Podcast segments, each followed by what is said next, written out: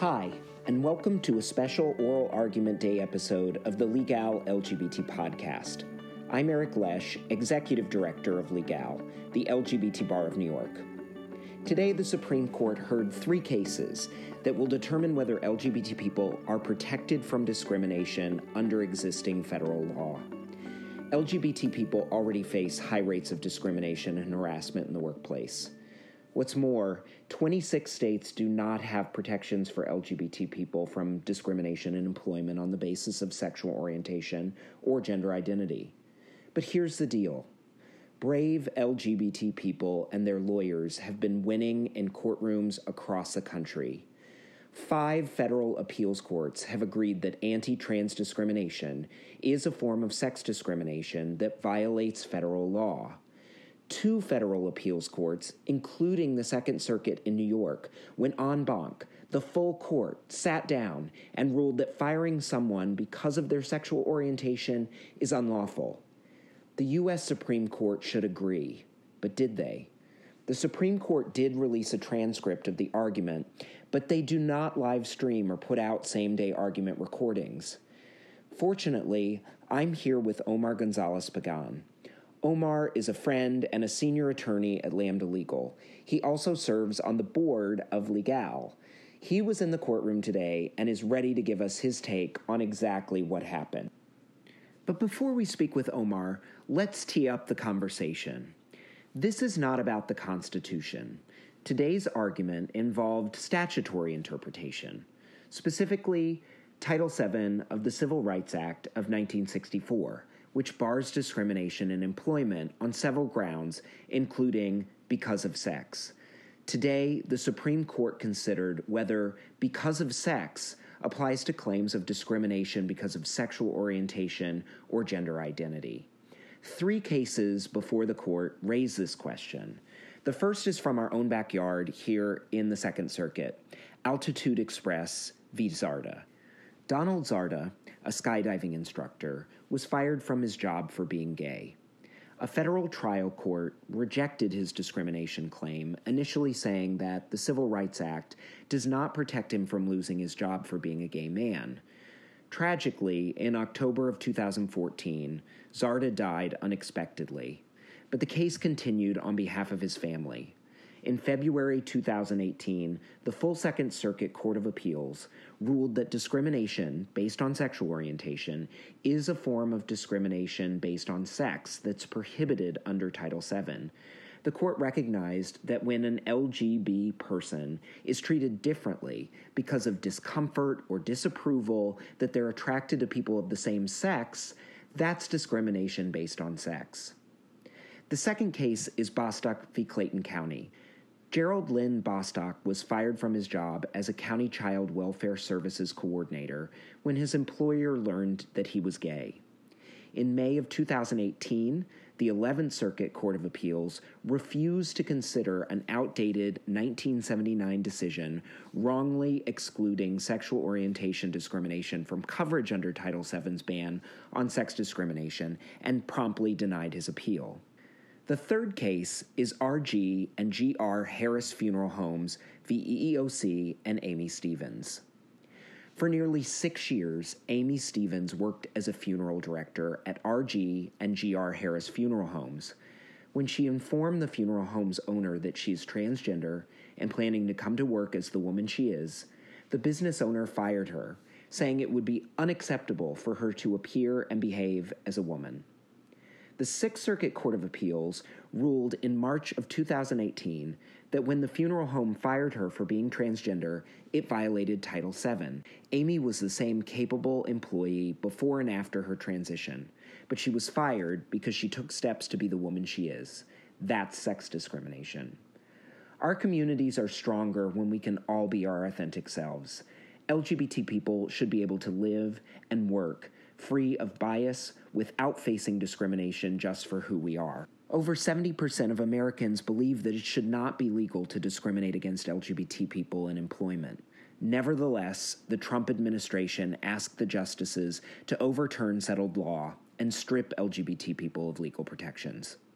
The LGBT Bar Association was there in D.C., rallying on the steps of the U.S. Supreme Court, and right here in New York at City Hall to give voice to all LGBT people who deserve to be able to live and work free of fear and bias without facing discrimination just for who they are. Inside was Omar Gonzalez Pagan, and he is here with us now to tell us what he witnessed today during oral argument. Hi, Omar. Thanks, Eric. It's to commute back from DC after this historic day.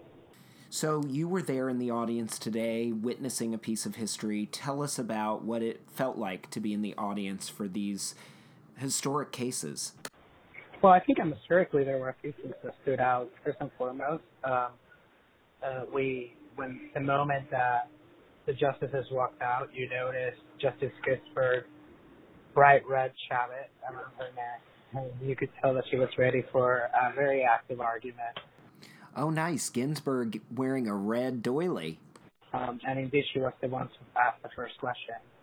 Um, and then we saw a historic moment. We had a openly lesbian Supreme Court practitioner in Pam Karlan argue on behalf of the gay employees that were fired, Donald Zarda and Gerald Bostock and you saw two openly trans attorneys, our colleagues from the ACLU, Chase Strangio and Gabriel Arkles, sit at the counsel's table in representation of Amy Stevens at the Supreme Court. Um, I think it's a testament to the importance of visibility and representation in the profession. And it was truly a historic uh. Okay, so let's begin by talking about Pam Karlan, the Stanford law professor who was arguing on behalf of Gerald Bostock and Don Zarda in the sexual orientation cases before the court. How did she do? What kind of questions did she receive from the justices? Was she able to make her case effectively? Well, what was interesting is that the justices, both in during Pam Karlan's turn and during David Cole's turn um, in the Stevens case, sort of intermingled all of the cases and Mm. Um, in some ways, we can see that the justices are considering this questions, even though they were separate cases, um, jointly. And uh, so that was something that was interesting. Pam Karlan encountered questions about access to single-sex facilities and dress codes, um, even though that, those, those those were clearly not an issue um, in the sexual orientation cases. Um, but you know, we saw in Pam Karlan an experienced and uh, well prepared practitioner, one who brought wit and humor to her argument.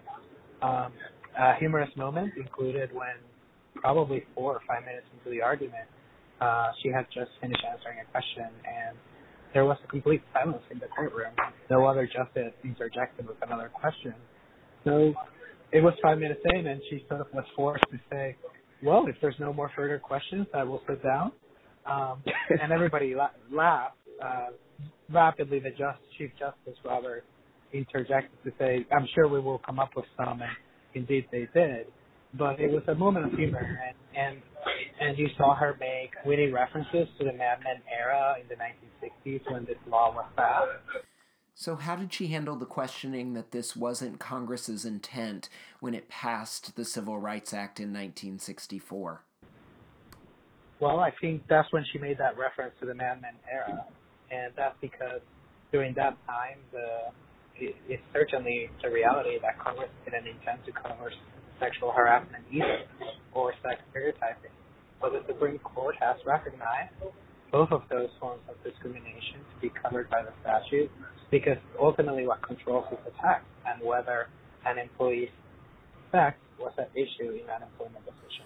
When we talk about what Congress intended and how the interpretation of Title VII has evolved over the years, we think of two Supreme Court cases that are really on point when it comes to LGBT people and employment discrimination. The first is, of course, Price Waterhouse v. Hopkins, where the court accepted the argument that an employer who discriminates against a worker because of the worker's failure to comport with gender stereotypes may violate Title VII. And the second, of course, in the Oncale case in 1998, which held that the interpretation of because of sex was not limited to the factual scenarios envisioned by Congress in 1964 And uh, there, the court, uh, speaking unanimously through Justice Antonin Scalia, said that Title VII could be applied to comparable evils to those envisioned by Congress. So it's not exactly frozen in time, and the intent of Congress didn't matter then. So the initial report seemed to suggest that Justice Gorsuch may be more sympathetic to LGBT plaintiffs than we initially thought. Were you surprised? Was that true? I don't think that they were that surprising. I think Justice Gorsuch is an active questioner in general. Um, he's a quite polite questioner of all sides. Um, you saw him at the very least understand and and probably agree in large part with the fact that we have a very clear textualist argument, and um, you saw him ask definitely repeated questions around that. I mean, we cannot predict how any of the justices will come out, and certainly Justice Gorsuch also intimated that if if the textual question is a close call, wondering if congressional um, legislative history or intent matters, as well as wondering about the uh, what he called uh, massive upheaval of should they sign in favor of the employees. So, you know, I think the questioning was balanced on his part.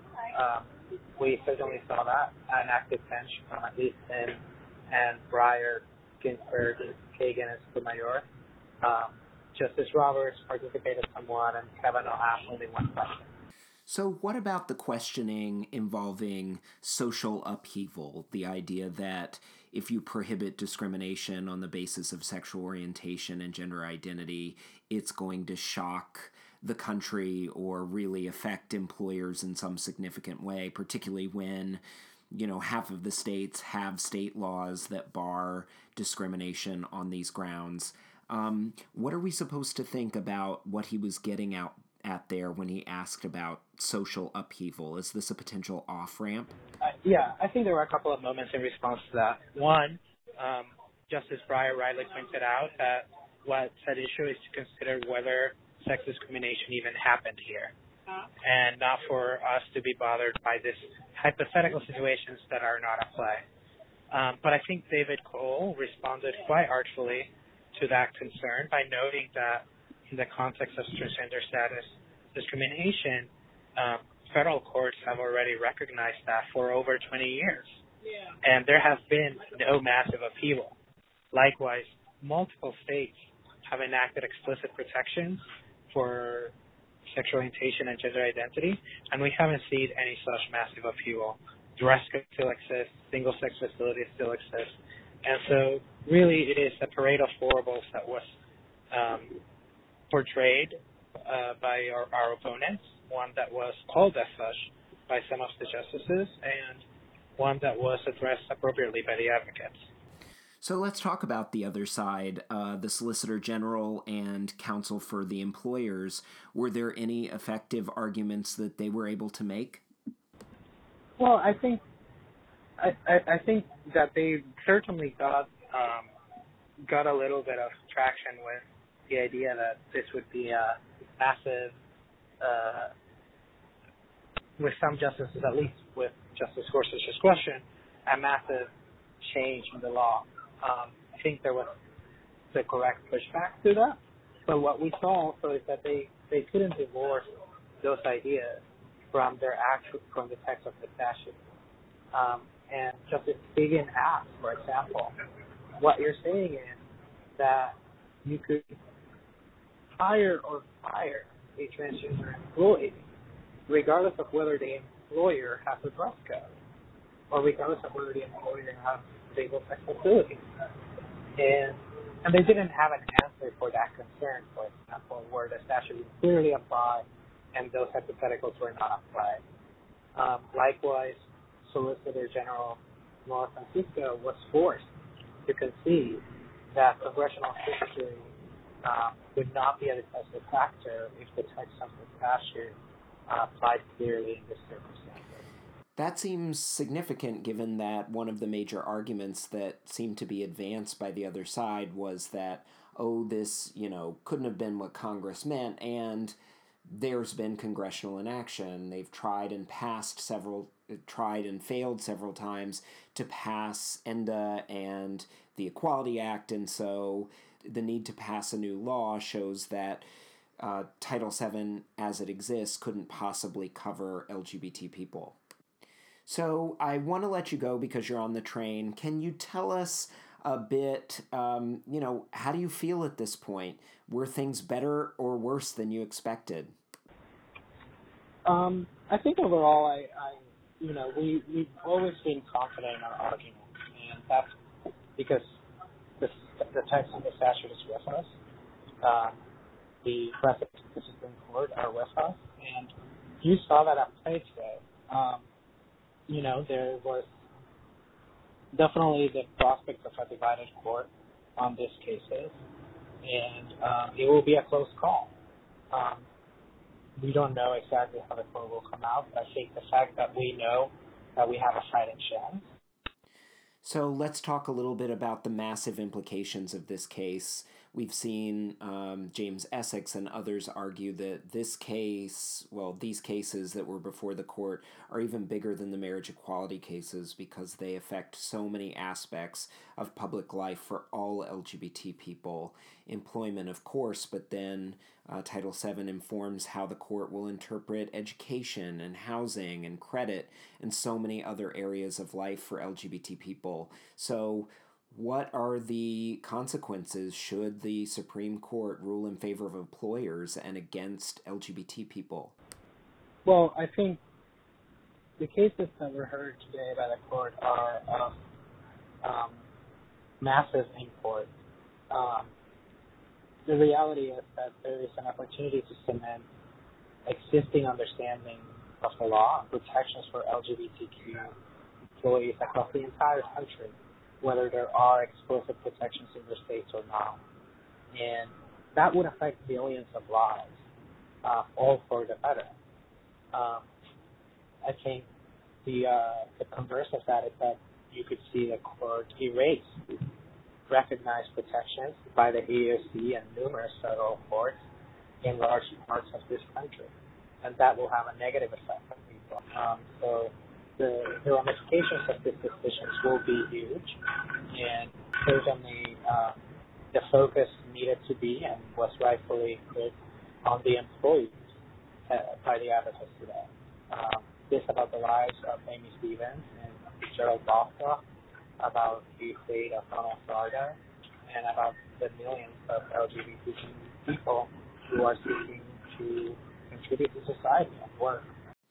So, finally, can you tell us when we can expect a decision? We know sometimes when the court is really divided, as you mentioned, um, it can take them a while to decide important cases. This case was decide was argued early, but when do we expect it to come out?